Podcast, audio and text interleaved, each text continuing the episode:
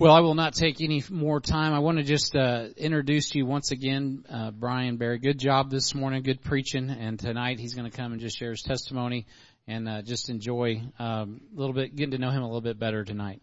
Come on up, brother. Thank you so much. Um, once again, uh, oh, you're too kind.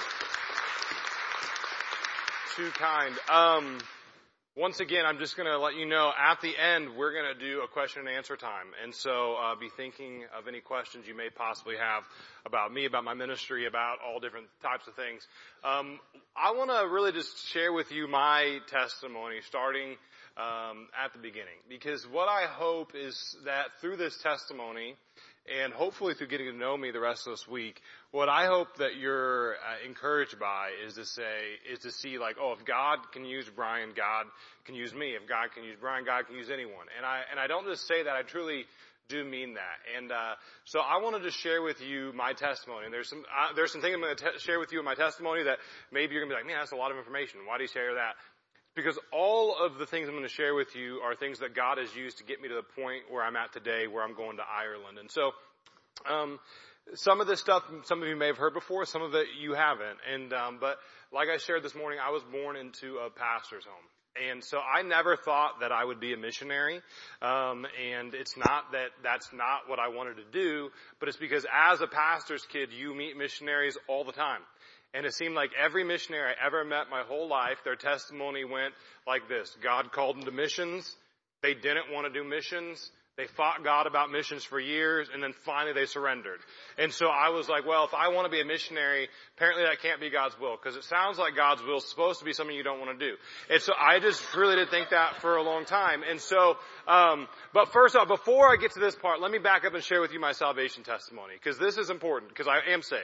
Um, so, uh, when I was five years old, I was, like I said, born in a pastor's home. My dad was a youth pastor. My mom played piano for our church awesome parents. And uh, when I was five, my best friend Curtis, he got to swim in front of the whole church, and I was like, that's the coolest thing ever. I want to swim in front of the church. And my Sunday school teacher was like, you mean you want to be baptized? I said, yeah. She's like, well, you got to get saved first. I was like, that's fine. Let's do the saving thing so we can do the swimming thing. And uh, when I was five, I prayed this prayer with no idea whatsoever what I was doing, just so I could get baptized. And I knew early on that I had not actually called on the Lord to save me. I didn't, had no idea what I was doing. There was no repentance of my sin, none of that. I was just wanting to get in the water in front of the church.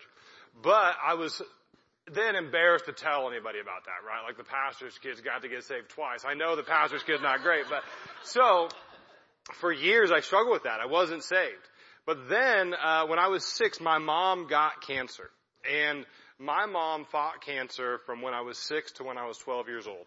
And when I was 12 years old, my mom passed away from cancer. And uh, we had moved to Tucson, Arizona to plant a church. And when my mom died, I was so mad and I was so angry at God for allowing that to happen. Now, I'm the pastor's kid. I'm there Sunday morning, Sunday night, Wednesday night. I'm there at visitation. I'm there on Saturdays to help set up the church because we met in a school. But I'm lost as lost can be. And on the outside looking in, you know, I might have seemed like this, you know, goofy kid and, but there was so much anger and bitterness towards the Lord. And in my heart, I thought, you know what, if God's going to allow my mom to be taken from me, maybe I don't even want to go to heaven. And so that's what I thought, you know, at, when I was, uh, that old. And that was my story is that I was angry and I was bitter towards God. And, um, some of you may have, may have heard this. I don't know if I shared it with you or not, but when I was 13, um, we were on our way back from a youth trip. And on the trip, my youth pastor's wife had led this girl to the Lord, and they're giving me and my brother a ride home. So I'm sitting in the back seat of their car, and as we're driving down the road, she's telling her husband all these questions she asked this girl. Questions like, if you were to die today and stand before God, you know, are you 100% she'd go to heaven? If God said, why should I let you into heaven? What would your answer be? And that girl didn't have an answer. And so this, my youth pastor's wife was able to lead her to the Lord. Well, I'm just overhearing those questions in the back seat and I realized I didn't have an answer for those myself.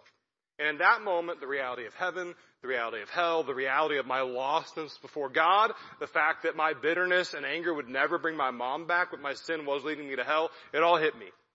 And I realized I needed Jesus. I needed salvation. And so when we got home, I grabbed my Bible and I went into our bathroom. And uh, I knew all, all the verses. I knew the verse. I knew how to get saved. I'd just never done it. And uh, there that night when I was 13 years old in January, I knelt at the toilet and I prayed and I asked Jesus to save me. And I like to tell people that right there on the throne, my sins were flushed away. And uh, that was how I came to know Jesus as my Savior. And um, so then, you know, shortly after that, I was uh, I was baptized, and I'd like to say that it was like you know just this upward trajectory, and now I'm a missionary, but that's not the case. Um, but God has used that in my life, and God has been good. God has been present in my life. And what's amazing is obviously when I get got saved, it wasn't like boom, my mom is back. Obviously.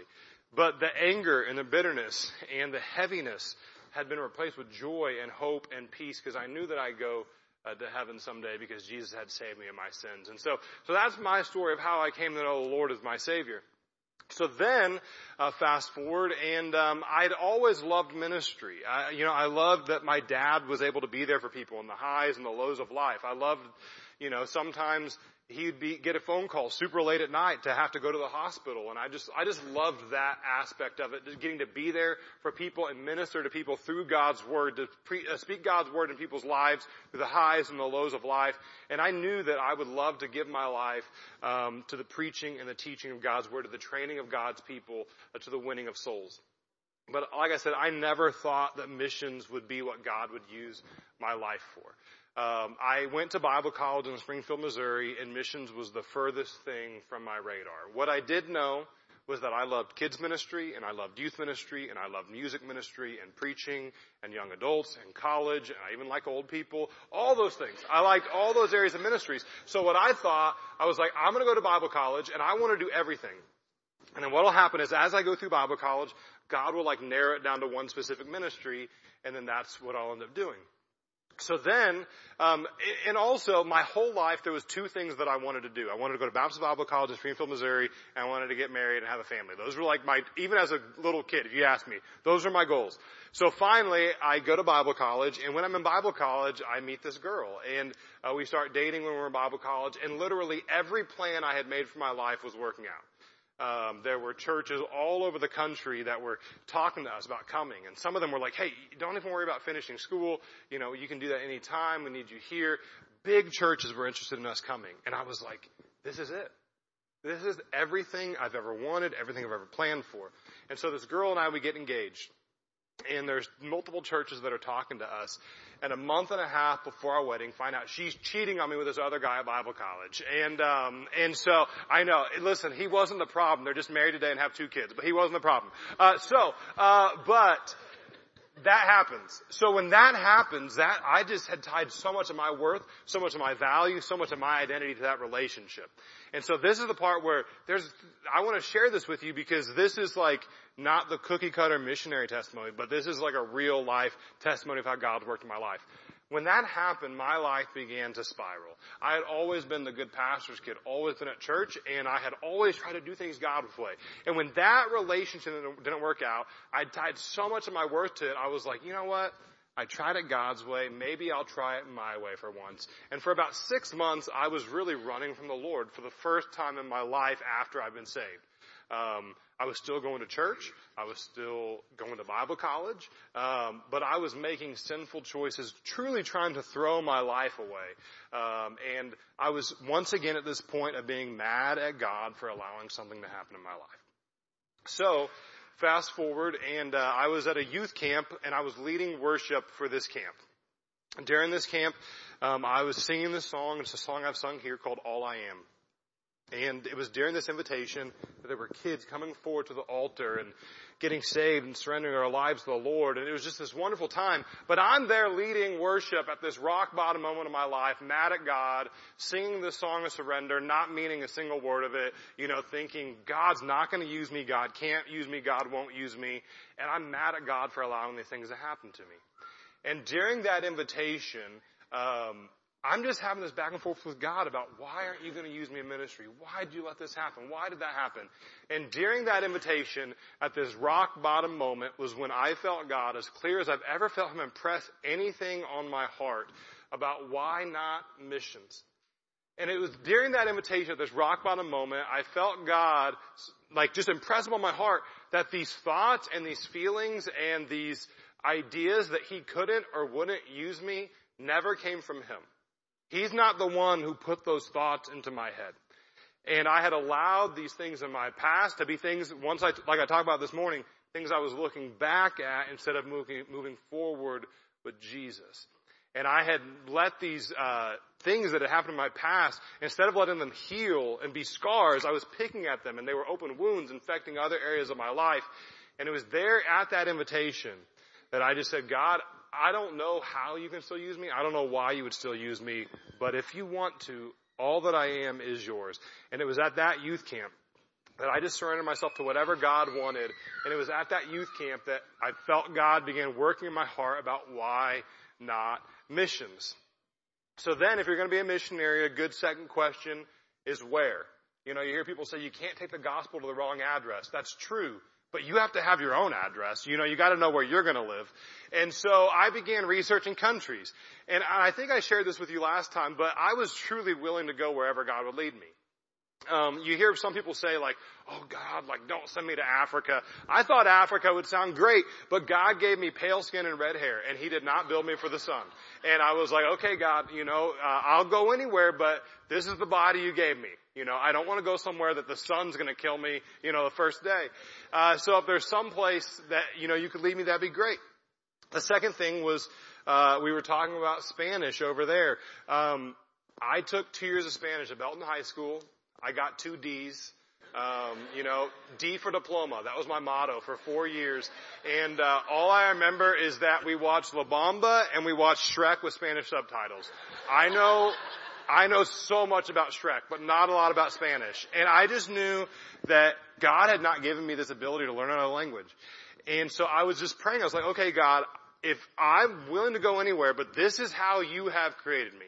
If there's a place I can go where you will open doors where I can go and meet a need, I'm willing to go. And so I began researching different countries.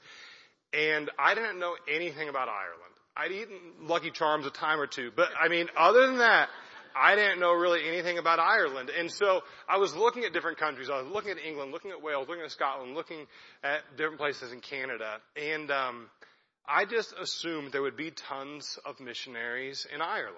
Um, I was like, you know, why would there not be tons and tons of missionaries there? It's a beautiful country. Everybody thinks they're Irish, you know, and uh, why would people not be going home, you know? And uh, I, I know I shared this with you, but some of you weren't. Oh, don't break that. Some of you weren't here last time when I was here in November, but people do ask me all the time, like, are you going to Ireland because you're Irish? And so I asked my dad, I said, are we Irish at all? And he's like, I don't think we are. So I like spat in one of those vials and like mailed it to some stranger so they'd tell me what ethnicity I am. And it came back that I was 4% Irish. And I'm so pumped because I was just like, Ireland. I was like, yeah, Ireland, your boy's coming home, you know, and, uh, and so, uh, but I began researching these different countries. I assumed there would be tons of missionaries in Ireland, and I had no idea about the state of the souls of, in Ireland, about the spiritual darkness in Ireland, and I knew nothing about it. And so, uh, but when I began researching it, I found out, like you've heard me say, Ireland's the least evangelized English-speaking country in the world. Um, I've shared the numbers before, but based on the most recent statistics, Ireland is 1.55% any kind of evangelical Christian. By percentage, that makes Ireland less evangelized than countries like China, Egypt, Cambodia, Vietnam, and even North Korea. North Korea is 1.56%, Ireland's 1.55%. And I blew my mind. I was like, I didn't even think those numbers were real, so I did some more digging and found out that it's true. Ireland is incredibly spiritually dark. But there's a unique opportunity in Ireland because Ireland, at least right now, is open for the gospel. There's not government restrictions on evangelism and outreach and meeting for church like we are now. We don't have to take the church underground. But yet so few are going. Also in Ireland, there's not a language barrier. I don't have to learn Spanish. I don't have to watch La Bamba again. I can just go to Ireland, you know, and it's awesome. And so that I was just like, okay, God, I don't know why no one else is going to Ireland. And I don't know if that's where you want me to go, but I need to go there and see it.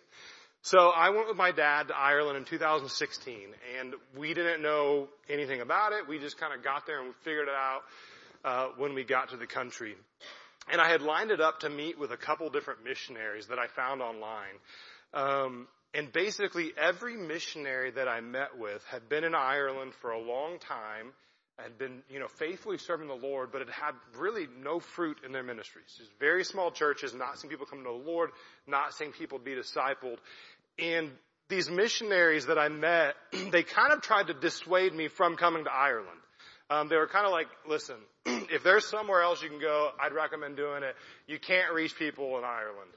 And the thing about me is I'm like kind of stubborn. I'm like, well, you kind of, you're kind of daring me to come to Ireland. But, but, uh, the thing was, is I gotta get water. As I go to, uh, as I go there and I meet these missionaries, they're all saying the same thing. Like, man, you, you know, if you can go somewhere else, really do it because you can't really reach people in Ireland. And what my, what I kept being convicted about was the fact that they're right. Like, I can't reach anyone. Like, I'm not gonna save anyone. But the gospel is still the power of God to salvation. And God still can save the Irish and He still can save the American. And as somebody who's now going to Ireland, I don't want to be arrogant and be like, oh, I know better than these people who've been there forever. But I'm also not putting God in a box of what He can and can't do through my ministry because I'm faith, I'm going to be held accountable for my faithfulness. Um, he is the one who's going to provide the increase as I'm faithful to preach the gospel, to make disciples, to make God's word the pinnacle of my ministry, not myself or my own abilities. And so I met these missionaries all over Ireland, and they were all very discouraged, um, and they were basically like, "Don't come." And um, I just fell in love with that country, and um, I just really, truly did uh, see the need, I, and I was burdened for the country. People in Ireland, if you went there and said you were a Baptist, most of them would have no idea what you were talking about. Like they've just never even heard the word. Um, my dad, uh, when we were there, we had a tour guide, and she asked my dad what he did. And he said he was a Baptist minister, and she was like, "Baptist." She was like, well, that's, you have like Mormon, Jehovah's Witness, Baptist. And he's like, no, no, no, no, no, not, not one of those. But they've just never heard of it. And, um, there's, there's a town I'm specifically praying, I'm getting a little ahead myself, there's a town I'm praying about maybe going and planting a church at. But it's an ancient Viking town, right in the middle of Ireland, that in its whole history has never once had a Baptist church ever established. There's been missionaries come and do Bible studies that fizzle out, but there's never been an established church. And you see that all over Ireland. And so I spent a week there with my dad, just fell in love with this country. And I, the last day we were there, I was sitting at St. Patrick's Cathedral, uh, in this courtyard. I was eating fish and chips. There was just people all around. It was just like the most Irish experience you can imagine. And I was like, I love everything about this. And, um, I uh, just prayed and I said, God, I don't know why no one else is coming here, but if you will allow me, I'll give the rest of my life to reach these people for you. Um, when I prayed that prayer, I didn't instantly feel confirmation that that's what God wanted for me. What I actually felt was conviction that He had already placed me in Springfield, Missouri, where I currently was, and it was as, it was as if God was saying, "That's great, Brian. You're saying come to Ireland. Who are you sharing the gospel with in Springfield? Who are you discipling in Springfield. It's kind of like that young man I told you about this morning. Very similar story. I was willing to tell God I would go somewhere else to do something I really wasn't taking seriously where I was already at. so I get back from Ireland over the next year. I got involved in outreach at my church. I got involved in discipling the young people at our church, seeing them grow in their love and their knowledge of the Lord, seeing them get plugged in, replacing myself in the ministries I was already in. Because I didn't know if God was going to lead me to Ireland, but I did know that if He was going to lead me to Ireland, I wanted to be able to tell people, hey, I'm just going to Ireland to continue doing what God's already been using me to do here. Like, I'm just, God has used me to do these ministries, and uh, I'm going to go and take this message, take these methods, take take whatever I've I've learned, take that to Ireland, and uh, reach people for the Lord there. So in 2017, I went back to Ireland with my pastor, met an Irish, uh, another Irish missionary, and uh, and that was after that trip was when God just really gave me a burden um, and a peace about going. That was 2017. That was a while ago. And so there's still been some preparation time that God has used to grow me and mold me and change me and make me uh, to the person I am today, ready to get to Ireland. And so, um, what's exciting is I'll share a couple pictures with you. This is uh, if this works. Did it work? It didn't work. Uh, oh, it's on. Is is that flashing in everyone's eyes? Yep, it's on. Okay, well, if you can go to the next picture, that'd be great. uh, perfect. So, Ireland, obviously, incredibly beautiful place. Uh, absolutely beautiful country. You can go to the next picture. Uh, this is what's cool about these is like these aren't like gigantic like tourist places. Like you just like drive across Ireland, pull over to the side of the road, and like this is the stuff you see. It's absolutely amazing. I took my brother and sister-in-law to Ireland with me, and uh, I asked them what they thought, and they were like, everything just looks like a postcard. Like everything you see. Like if you close your eyes and picture Ireland, that place exists. I don't know, like it's just a real place. So, and then yeah, so this is the city of Dublin, um, and uh, it's absolutely beautiful. So that's just some of the beautiful scenery of Ireland. Um, but the thing is, eventually, all of those things I'm going to get used to. You know, uh, you're going to get, I'm going to get used to the culture. I'm going to get used to the food. Going to get used to the weather. Used to all those things. Uh, but I don't ever want to get used to the fact that people are dying without Jesus and going to hell. That's something I don't want to get used to, and that's why I'm excited for the opportunities God's opened up. In the next picture, uh, some of you have seen this picture. This is uh, Frank Rayburn. He was born and raised in Ireland in the Church of Ireland and American missionaries knocked on his door one day, shared the gospel of salvation not through works, but through faith in the finished work of Jesus Christ. And he received Jesus as a Savior as a kid. His wife's name is Edel. She was raised Catholic. American missionaries came and knocked on her door, shared the gospel when she was a child. She received Christ as her Savior. And now Pastor Rayburn is pastoring two churches in Ireland at the same time. Um, and so they're very excited to have an American missionary to come partner with them and for me, it's such a great opportunity because there's Americans I could go work with, and there's Americans I know doing missions work in, in Ireland, and they're awesome people. But I don't have to learn a new language, but I do have to learn a new culture. And so to work with an Irish pastor instead of just other Americans is such a huge blessing from the Lord. Um, just to assimilate myself to the culture. And so I'll be partnering with Pastor Rayburn. And this next picture is the first church I'll be serving in. Uh, some of you have seen this picture. This is the Boyne Valley Baptist Church, built in 1796. Um, if you can go to the next picture, this is artwork inside um, that's right behind the pulpit. Uh, I promise you, just close your eyes and imagine it if we're not going to go to it. Uh, in the next picture, uh, they're magic. Uh, this is artwork that's right behind the pulpit, and this is original from 1796. So it's just like super cool. Uh, you have uh, the Lord's Prayer, you have the Ten Commandments, the Apostles' Creed. That's the original stuff from when the building was built in 1796. The next picture is um, just what the church looks like on the inside. It has original double-sided pews, um, and uh, it's a historical registered building. Um, and uh, so we can't just gut it and put new stuff in. But why would you want to do that? It's beautiful. In the next picture, I wanted to share this one with you because it's cool. You know how we had church in here this morning and then instantly we broke down and we had fellowship? That's exactly what we did when I was just in Ireland. And so it's just super cool. We, we use the church as well for fellowships. But the reason I show you some of those pictures is that um, I'm going to get to some of the ministry stuff I'm going to be doing as well. But from the outside, it's a beautiful, beautiful church building. But what I'm going to be helping them with is help is working on our church building, getting it updated. Uh, these are some windows. The next picture has some windows as well. The next picture has another window. All these windows are just broken and boarded up. Um, and um, I'm like, you know what? We I want to help us uh, just make our church look nice, not just for the sake of having a nice church, but I want some place that's nice for people to come to to hear the gospel. Um, and, and, you know, this is God's church, and I want to take care of it. But the super exciting thing in the next picture is this. This, and some of you have seen this. This is what we currently use for kids ministry. The building on the right is what we use for our kids ministry building. It's one room, ages 2 to 12, all in one classroom. You can go to the next picture as well. It's just another perspective. Age 2 to 12 in one Sunday school classroom. It's not very nice at all. The building on the left is what's used as the restroom, and there's a little area in the back that they'd kind of use for a little nursery.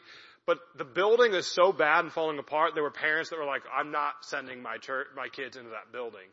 And, um, it, you can go to the next picture as well and just stay on here for a little bit. This is the Sunday I was there. They were actually had about half the kids they normally have, and they're all packed into one room. Um, the building's not very nice. It's cold and damp. And um, before COVID, the pastor, Pastor Rayburn, had been looking for a new building um, that we could use for kids ministry, um, something where we could split off, you know, older kids and younger kids. And uh, the problem is when COVID hit, all of these buildings, these portable type buildings all over Ireland were bought by hospitals to use for COVID testing units. So there was, it was impossible to find a building.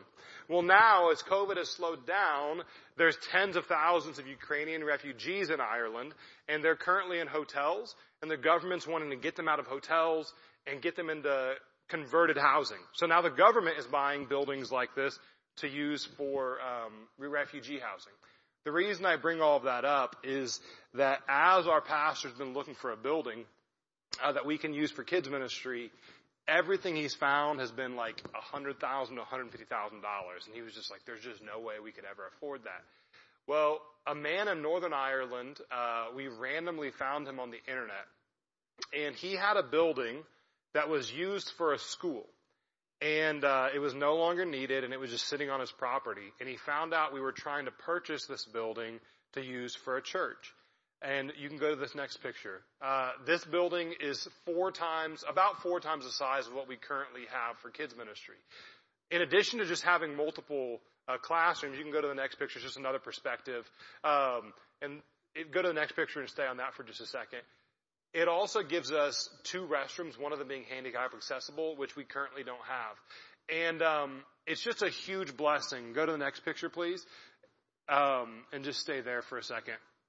Uh, we can we have multiple Sunday school classrooms, and what I'm excited about is not only the opportunity for more classrooms for kids, but if we have new classes, we have to train new teachers to teach those classes. And for years, it's been one person teaching all the kids week in, week out. If that person was not there, they just wouldn't have kids church the next week. There's just nobody to do it. And I'm like, no, no, no. I want to have multiple classes, but also have multiple teachers, and those teachers teaching teachers how to teach these kids God's Word. And that's what I'm really excited about. So that's the building. But this guy found out we're trying to purchase a building for kids ministry for our church and he was willing to sell us the building. It's five pieces. It has to be transported an hour and a half uh, from where it's at, and then it has to be installed. Five pieces transported an hour and a half, and he was willing to sell it to us and install it for a total of twenty-four thousand dollars. Our pastor, Pastor Rayburn, he was like, "We have to do this. Like, we have to buy this building." Uh, is just too good of an opportunity. He's like, the problem is we have four grand in the bank. He's like, I don't know how we're going to buy this building. And I told him, I said, listen, I promise you there's going to be people in the United States who are going to be super pumped to help us purchase this building so kids can hear about Jesus. And what's awesome is in three, about three to four weeks, all, all 20,000 I needed to raise came in. The money's been sent to Ireland. On an April 24th, that building's being installed. And so it's just amazing to see how God has worked. Like, it's super cool to see what God has done and what God will do. And I've talked a lot about buildings because that's where our ministry happens. But I want you to see this next picture. And I shared this picture when I was here last time, I'm sure. Uh, but these are some of the kids that I get to work with in Ireland. Um, I, I'm sure I told you the story of the kid in the back left. His name's Charlie. And when I was in Ireland in May, Charlie told me that I had to go eat at this specific restaurant um, because it was the one place in all of Ireland that you could order a soda and they would just bring you refill after refill for free, for absolutely free. And I told him I was like, Charlie, you come to America, anywhere we go, you can drink as much soda as you want. And he would just blew his mind. Um, but the, the reason I show you these kids is that these kids faithfully come to church week in and week out. Uh, most of them are brought just by their single moms or their moms who are believers, but their fathers are not believers. Um, and when I was in Ireland, um, the the four boys that you see in the back, all of their moms, they said, we are so excited for you to get here because there's no Christian young man that our sons even know. Like our sons don't even know someone who's a Christian following Jesus, and we're just super excited for you to be here. And I'm so excited to get there and disciple these young men because they're, I mean, right now they're 12, 13. but they're about to be making these decisions that are going to impact the, tra- the trajectory of the rest of their life. And um, I'm excited to get there and disciple them and reach them, but also reach their friends. Because while these kids do come to church, um, to my knowledge, two of the kids in that picture have made professions of faith in Jesus Christ. So as of right now, to my knowledge, most of these kids don't know the Lord. But I'm excited because one of these kids will likely be the first person God allows me to lead to Christ when I get to Ireland. And so I love these kids. I love that I get to work with them. And so we bought this building and uh, we're going to put it in and we're going to be able to use it for kids ministry. But another thing, in, when I was in January, uh, when I was in Ireland in January, I found out about another opportunity. If you go to the next picture, up in Northern Ireland, there's a young adults ministry called The Well and it's once a month, and there's a Baptist church in Northern Ireland that hosts this young adults meeting. And there's young people in their 20s and 30s who drive an hour and a half to two hours um, just to have fellowship with other Christians and they drive from all over Ireland just to be there to have fellowship with other believers. And I didn't even know this ministry existed, but because of the, the church rents their facilities, um, they can only host it once a month. And I was talking to them, I was like, we're about to buy this new building. Like there's no reason we can't just host this where we're at. And they're really excited that once I get there and once we get established, we're going to have this more than once a month. And we want to have a regular um, young adults meeting because a lot of my ministry will be focused on kids and it will be focused on on on young people.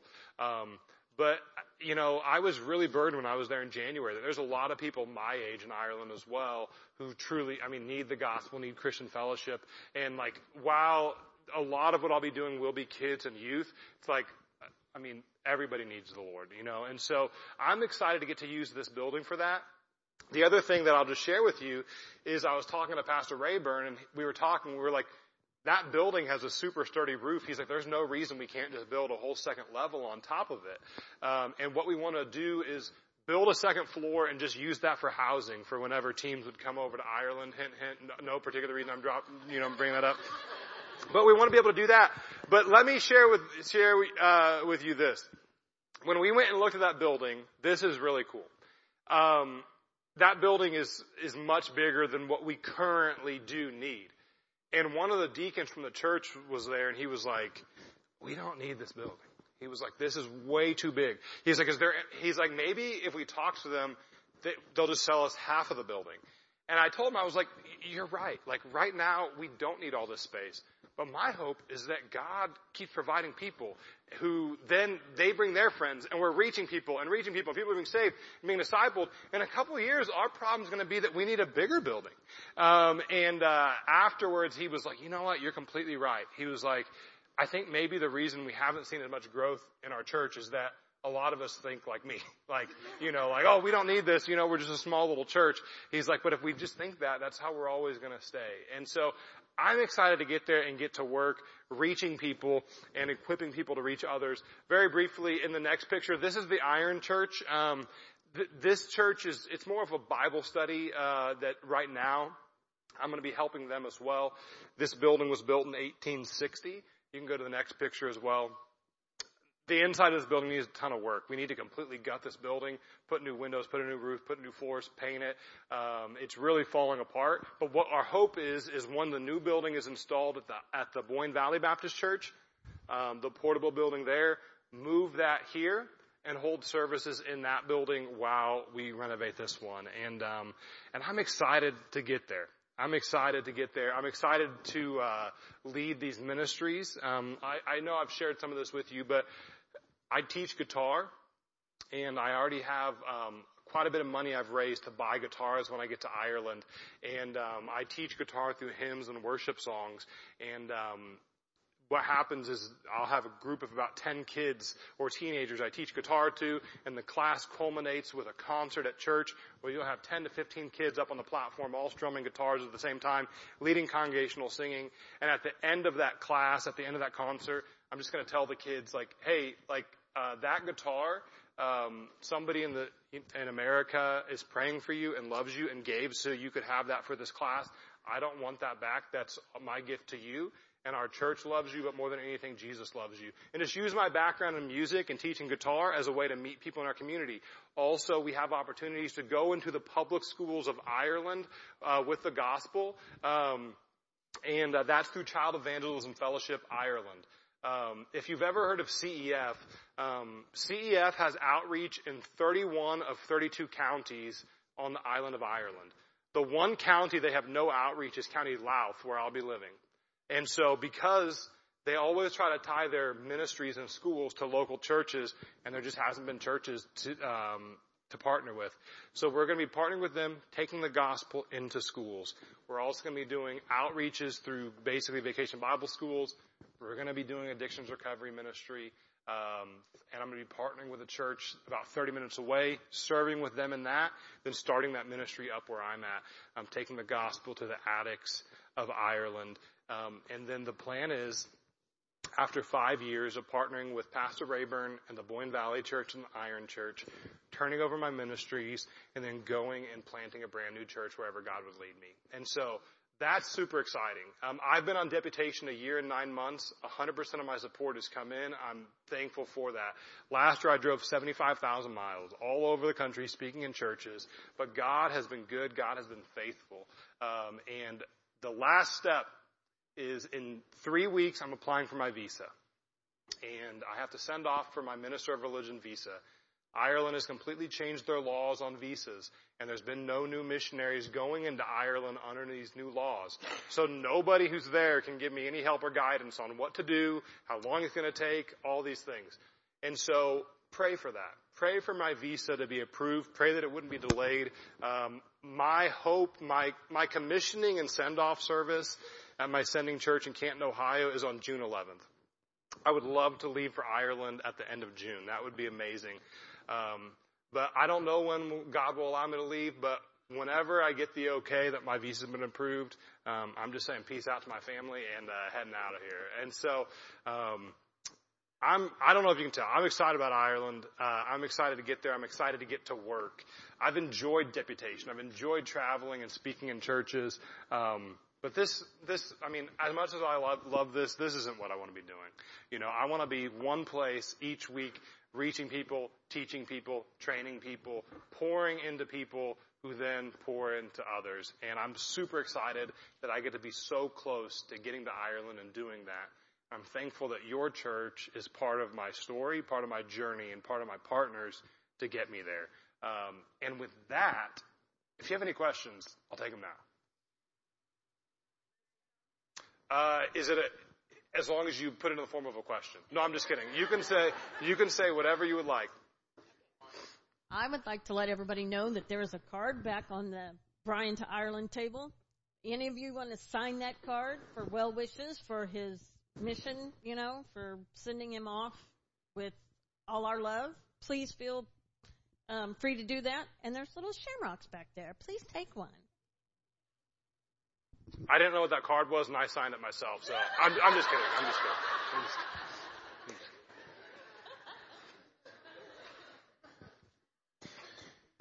Thanks for sharing, Brian. Uh, I know some of our recovery students are here tonight. I just wonder if you just share a little bit of your testimony of. I know you came to our group one night and shared, Yeah. and uh, just share how maybe how you're going to reach the. Yeah, absolutely. So, um, part of my story, like I've never drank alcohol, I've never done drugs, never done any of those things. Um, but when I began praying about going to Ireland and God was opening these doors and I was making those preparations, I knew that addictions recovery would be something that God um, would want me to do in Ireland. Ireland has such a problem with alcohol, and most drugs are legal in Ireland. But in addition to that, Ireland has a huge problem with uh, prescription pills. Um, Ireland struggles a ton with depression, and people are heavily medicated. And there's a lot of depression, a lot of people relying on substances. And so I knew that was what God would want me to do in Ireland. Pro- like, but one thing I was convicted of was that I was over 300 pounds and I had no self-control when it came to food. And I was like, how in the world am I going to be able to go and tell people, hey, listen, Jesus can set you free from the chains of addiction. The gospel is sufficient. You don't have to give in to temptation. You can resist this with the Lord's help. If I'm not even living that in my own life. And so, um, so is actually uh, five years ago uh, yesterday. I started losing weight, and it's been a really cool story how, how God has worked in that. But God has just really taught me so much about the sufficiency of God's word. Um, for whatever we're dealing with in life. And I found out about a church 30 minutes south of where I'll be moving that has a 24 hour men's home and an addictions recovery ministry. And they have seen people go from crack addicts to deacons and Sunday school teachers. Um, and it's just been amazing to see how God has blessed their ministry.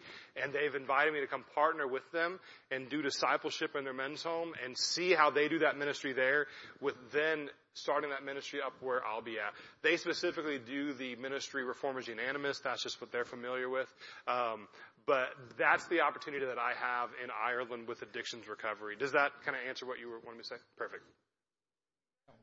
Oh, thank you. So, uh, being a member of Club 300 myself, or former member Oh, of Club 300, are you the only red-haired guy in your family? Am I the only redheaded guy in my family? Um, my grandfather had red hair, I think. Uh, when I, I mean, when I met him, he had gray hair, but um, I'm pretty sure he had red hair. I don't think anybody else in my family has red hair. Nobody else has this cross to carry.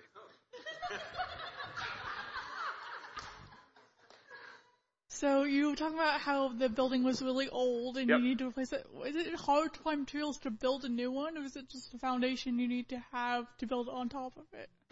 So, uh, no, it's not. I mean, it's not hard to find new materials to build a building. Like Ireland is very much developed, and anything, basically anything that you have here, you can get in Ireland, except for crunchy peanut butter, Fritos, and uh, Smucker's grape jelly. Other than that, uh, and I learned that from missionaries who were there. Other than that, basically anything we would need, we can find. Um, now, if I were to, build a brand new building, um, that would actually be pretty difficult. It's easier for me to find a previous building and then fix it up. So, but um, building a building, it's, it's not going to be super difficult there. Yes, sir. Yeah, uh, England is predominantly the Church of England, right? Which is almost like Catholic. Yeah. What is what is Ireland, and what uh, do they have as as big a problem with agnostic and and um, what's the other word I'm trying to say? Atheists. Yeah, he, he was talking about how I, uh, England's very much the Church of England. Ireland has uh, the Church of Ireland, which very much it's Catholic light. It's like Catholic, but you can get divorced, you know.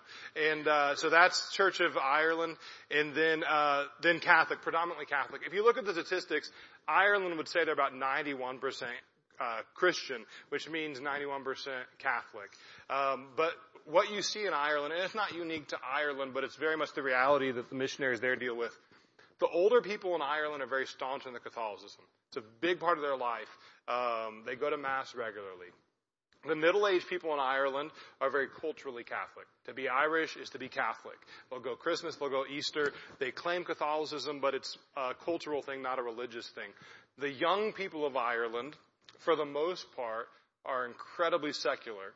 Um, have rejected the Catholic Church, have seen the hypocrisy, have seen it doesn't work, and really want nothing to do with it. Um, now, the good thing for me is that um, all schools in Ireland are religious. Um, the, they are taught the Bible in school. Now they're taught it from a secular perspective, but every kid in the in Ireland, for the most part, owns a Bible. Like they, they have these because they study it in school because it's part of their curriculum. Um, so they have some foundation of of something of the Bible. But what I'm thankful for is it gives me the opportunity to go in and show the distinctions that this is not about what you what you can do. It's about what Christ has done. And um, so while there is that very much wave and that push towards agnosticism and atheism, um, there's still some remnant of a foundation of Christianity, quote unquote. And so, but you know, I'm not naive to think it's going to be easy, but it, um, but yeah. So amongst age groups, kind of as you get younger, the hold of Catholicism loosens on the people of Ireland. So, yep.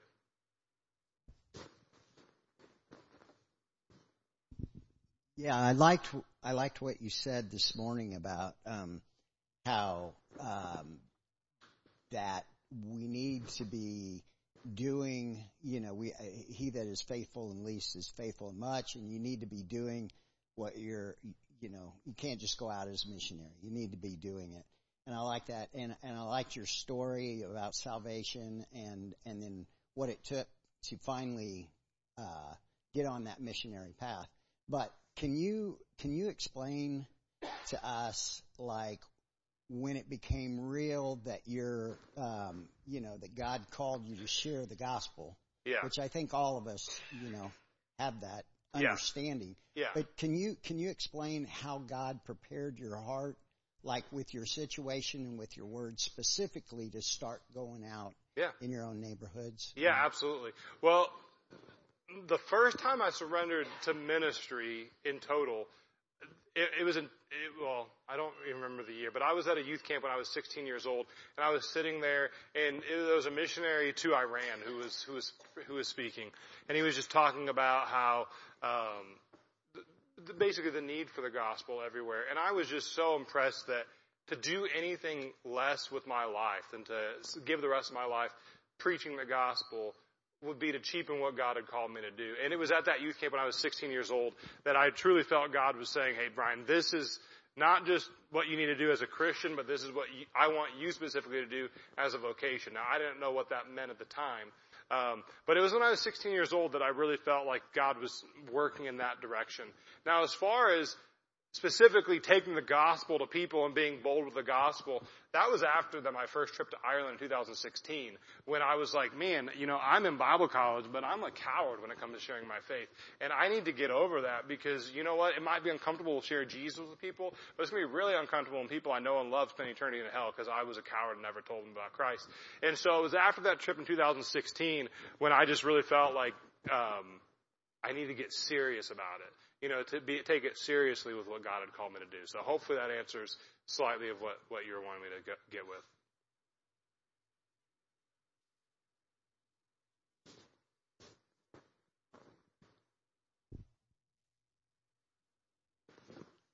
No, that's great. I'll be brief, but I was just wondering, do you have goals that you have set forth, like at this time I want to achieve this much, or I want to see this growth, or what kind of goals do you have, like in terms of time frames, Yeah. that you can expand in the mission field? Yeah, for sure. She asked if, if I have goals, if I want to accomplish this by this time, this by this time.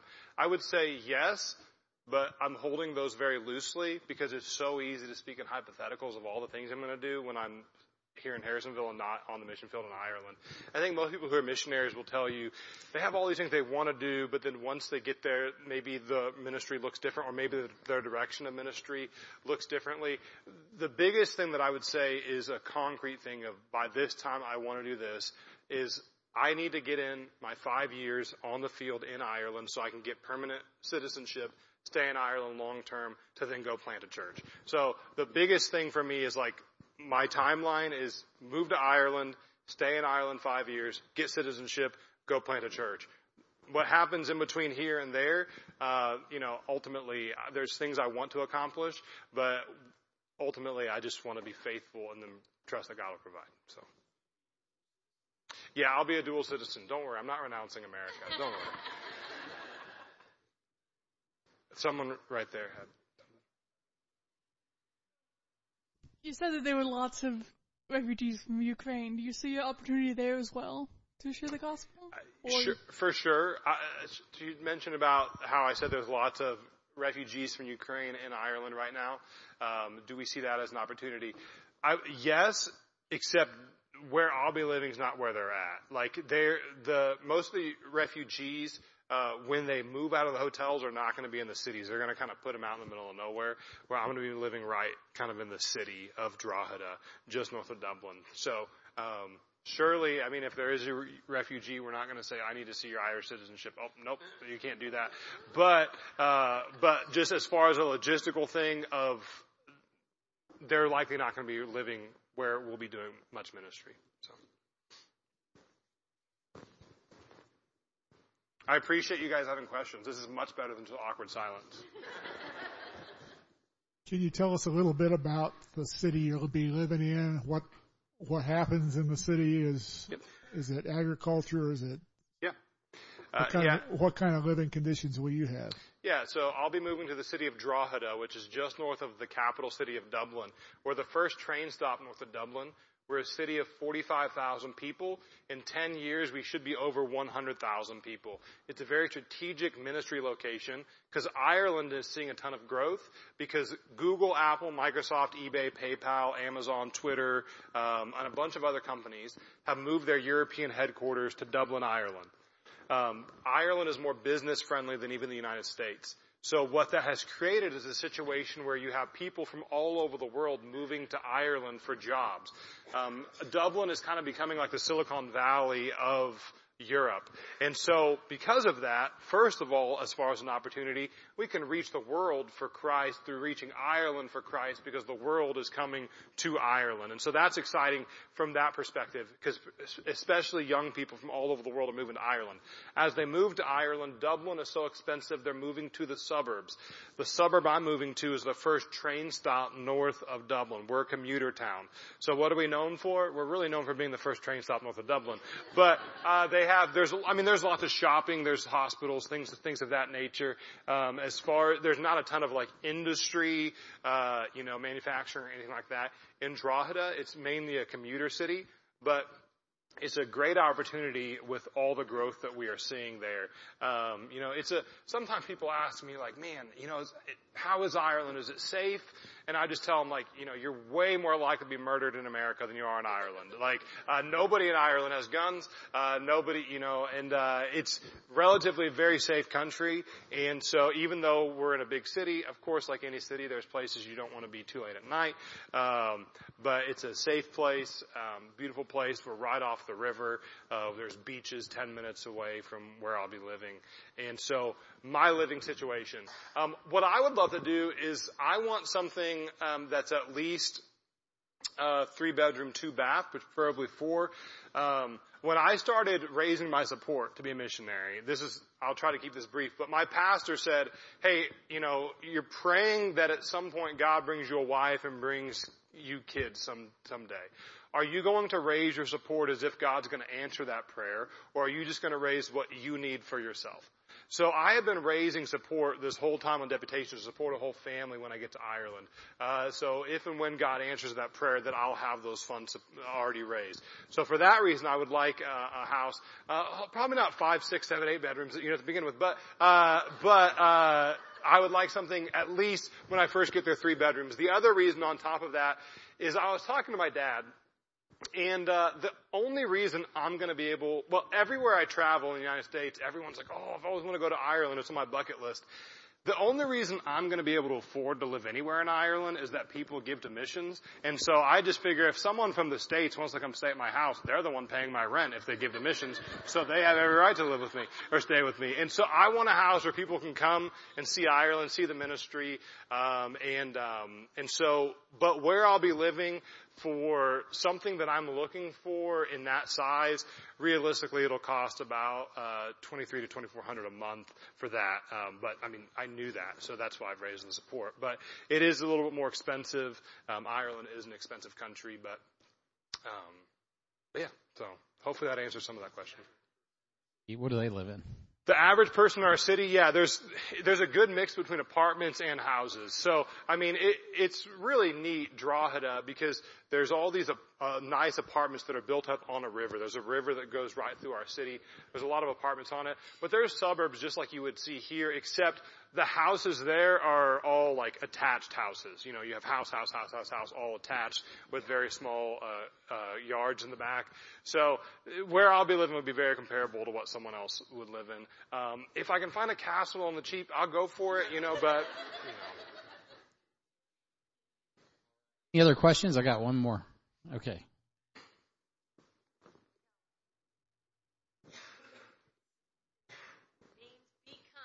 Okay Can you tell us how to pronounce be kind in uh, she asked me if I can pronounce "be kind" in Irish. In Ireland, they do. Quick answer is no. Uh, but in Ireland, they do have an uh, language called Irish that they teach in school from when kids are five to when they're 18, mainly as a way to uh, preserve their culture. Um, Ireland's essentially 100% English speaking, unless you go to some shepherding villages up in the mountains. Um, people in Ireland, I've asked them, I said, hey, should I learn how to speak Irish? And they said no. Because, uh, to learn a language, you have to use it and anybody I'm going to go speak Irish to speaks English, and so they're going to hear me struggling over their Irish. They're like, "You can speak English? Yeah, let's just do that." So, uh, so to answer your question, no, I cannot. I do not know how to pronounce this, um, but uh, I do know how to say "be kind." So that's very important as well. I, I have one question for you. Um, Okay. So you mentioned discipleship. Tell us what discipleship looks like for you uh, with these kids and these adults that you'll be working with. Yeah, absolutely. Um, what's super cool is, you know, there's so many churches where it's like, well, discipleship is just like a program or something. You know, ultimately, for our church, what's what's cool is the opportunity is there's zero form of discipleship happening right now, other than the kids show up, they sing a song, um, and they hear a Bible story, and then they go on their way essentially what we're going to do is, and I was really excited when I was here last year and you gave me those materials for what you guys use for Discipleship 1 and Discipleship 2, because that's very similar materials to what we use at my sending church in Canton, Ohio. And um, those are the materials that we're going to be taking. So essentially, taking God's Word, teaching them, walking them through God's Word precept by precept, teaching them foundational truths that build upon one another, teaching them God's Word, teaching them the, the truths of God's Word, teaching them um, how to serve the Lord, teaching them then to reach others with the gospel. And so, what's on a very practical sense, what does discipleship look like? Similar to very the very similar things that you guys are teaching here. But what's interesting is with these kids in Ireland. Um, there's nothing happening right now. And so what I'm excited about is first of all to just go and be like, hey, this is, we're going to need some buy-in. You know, church is not just going to look the same of just, we're going to show up, put in our hour, we're good for the week. There's more that goes to it. And so, does that answer some of what you want to get at? Okay, perfect. No, is it one on one? Will you have a one on one type? So I'm going to do one on one discipleship with these with these four boys. So I'm going to do one on one discipleship with them um, because their knowledge of the Bible in general is so elementary, and so I want to I want to do it in a group setting. First of all, we're splitting off. We're going to do a youth group. I'm going to do it just just these kids to get them away from the little kids, so we can teach God's word on a little bit bigger, bigger, um, higher level than what they're used to. But I do want to spend that one-on-one time with them. Number one, for them to just get to know me and trust me. Because since, like I said, these boys don't know anybody who's a young man who follows Jesus and loves Jesus. And so that will be the one-on-one discipleship that I do with them. And so hopefully that process, I, I'm not looking at like, well, let's do this, you know, for a year. I'm like, okay, we have until you're 18 years old. I want this to be a continual thing of us, of me doing this with you. And then obviously once they're done, for them to go disciple someone else as well. So. Any other questions? Oh, we got a couple. Now, Is the divorce rate really high in Ireland? Um, I haven't found that out for myself. Um, I haven't experienced that. Um, I would say the divorce rate in Ireland is much, much, much lower than it is here. Um, in the United States, I don't know the exact number, but it's significantly lower than it would be here because there still is that Catholic influence, even if it's not um, as predominant in people's lives. Um, but I don't know the exact numbers, but I'll tell you this: it'd be lower than it would be in America. So, yeah. Uh, will you have like any team going with you, or is it just solo?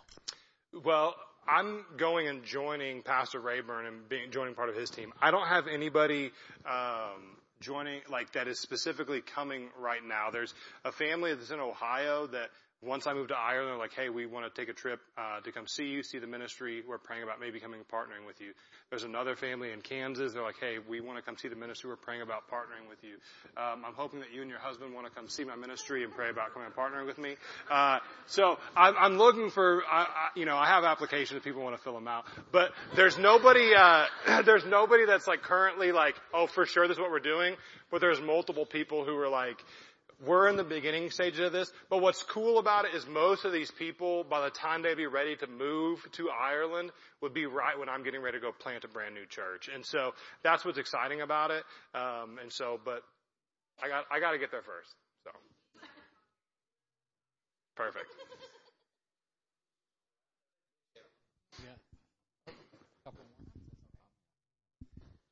Um, I know you have a heavy lean towards children's ministry, and can you just kind of elaborate on your heart for why it's so focused on children's ministry more than other things? Yeah, so part of the reason that my focus is so much on children, children's ministry is that uniquely, that's just how God has laid out my life um, to be involved in, both in the church and in just jobs I've had. When I was in Bible college, I worked uh, doing after-school care with kids. Then I worked as a preschool teacher for two years with three and four-year-olds. Uh, I know who would trust their kids with me, but uh, that was what I did for a job. And what's just been awesome is like th- they weren't things that I sought out. It was just like everywhere I turned, people were like, "Hey, can you help in this ministry? Can you help in this ministry?" And it's just been neat to see how all through my life God has used number one children's ministry in my life, but for me to be involved in kids ministry. But the big reason for why Ireland is I just see that Ireland is at this tipping point. Um, Ireland um, is the youngest um, the percentage of their population that is 15 years old or younger is 6% higher than England, which I don't know why that's necessarily the case, but there's an, Ireland's a very young country. And so there's so many young people in Ireland and there's so few people there preaching the truth of God's word to them. And I just look at it and I'm like, there's such an opportunity because these young people have rejected Catholicism. They're looking for something and th- there's no shortage of people in the world trying to give them answers. But as far as people trying to teach God's word to them, there's this huge gap. And I'm like, if God will allow me to fill that gap, that's what I'd be willing to do. And so that's like the short reason of why specifically I'm so burdened for the kids of Ireland. Number one, there's so many of them, but there's just such a huge gap of people trying to reach the kids of Ireland for Jesus. Satan is not, uh, Satan is certainly trying to reach these kids the Mormons are very heavily present in Ireland. Jehovah's Witnesses are very heavily present in Ireland. But people with the true message of the gospel, there's very few specifically where I'm moving.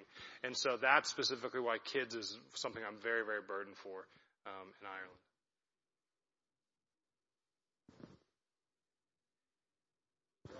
You shared uh, kind of your process and how God has brought you since the time you surrendered to go to Ireland.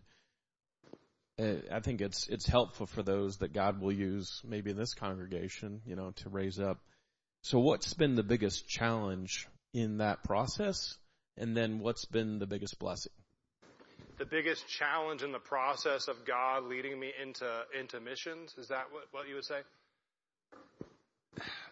Like I would say the biggest challenge has just been um, literally having to go do it. Like it's it's one thing, it's very easy to hypothetically be sitting in a dorm room in Springfield, Missouri, say, "Oh, I want to go be a missionary to Ireland." It's another thing to schedule these meetings, to travel the country, to go do all of that. So the process of deputation has has been difficult. I, I mean, it's it's been enjoyable. I've got to do a lot of great things, but that has been a difficult process. A lot of hours in the car by myself, all over the place.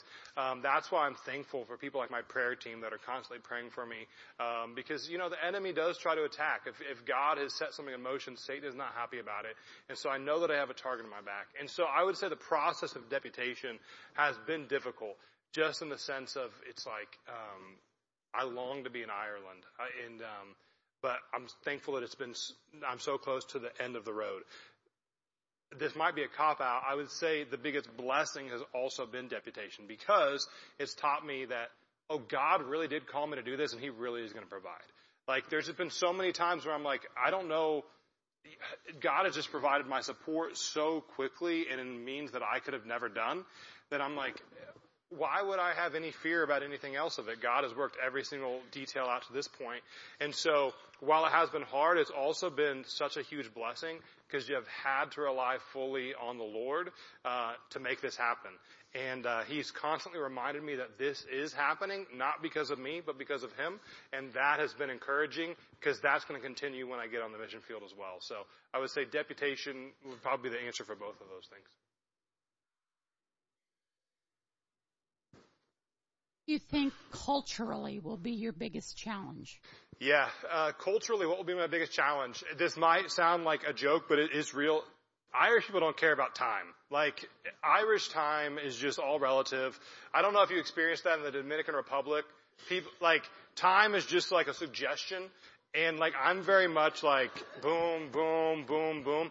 And just like being okay with that, you know, of like, uh, I, I'm there, I'm not there to make an American church. Like, I do think there should be order, you know, but, uh, but just understanding like, I want to assimilate to their culture, not make them Americans. Um, and um, I mean, they could surely stand to eat a few more hamburgers, but other than that, America is not what I'm going there to take to them. I'm there to take the gospel. And so, understanding what things am I uneasy about because they're cultural and what thing am I uneasy about because they're biblical and kind of sorting out those two things. Because I think there's sometimes that as Christians we're like, well, I don't like that, but it's just because we're viewing it through our American lens, not through our Bible lens. And, um, but the fact that they are constantly not on time for anything, I do think that will be a struggle for me. Um, so.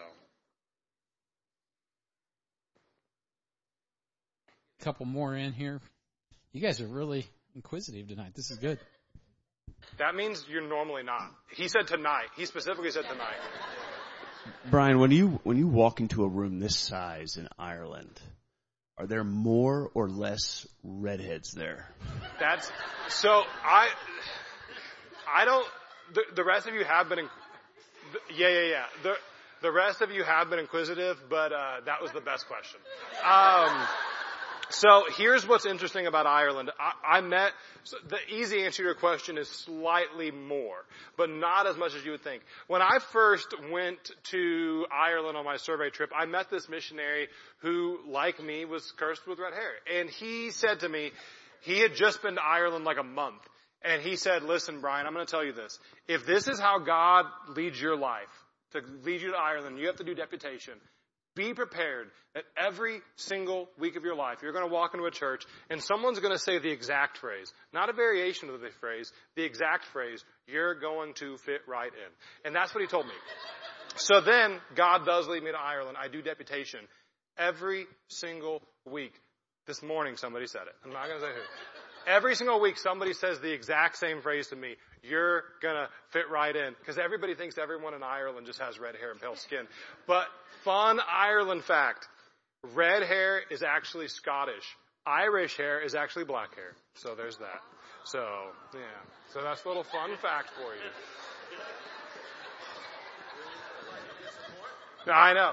Well, speaking of disappointment, I've been in multiple churches where they find out there's a missionary to Ireland coming, and I show up and I talk to people like, oh, you thought you were going to have an accent. It's like, I don't, I don't know what you want me to do about that.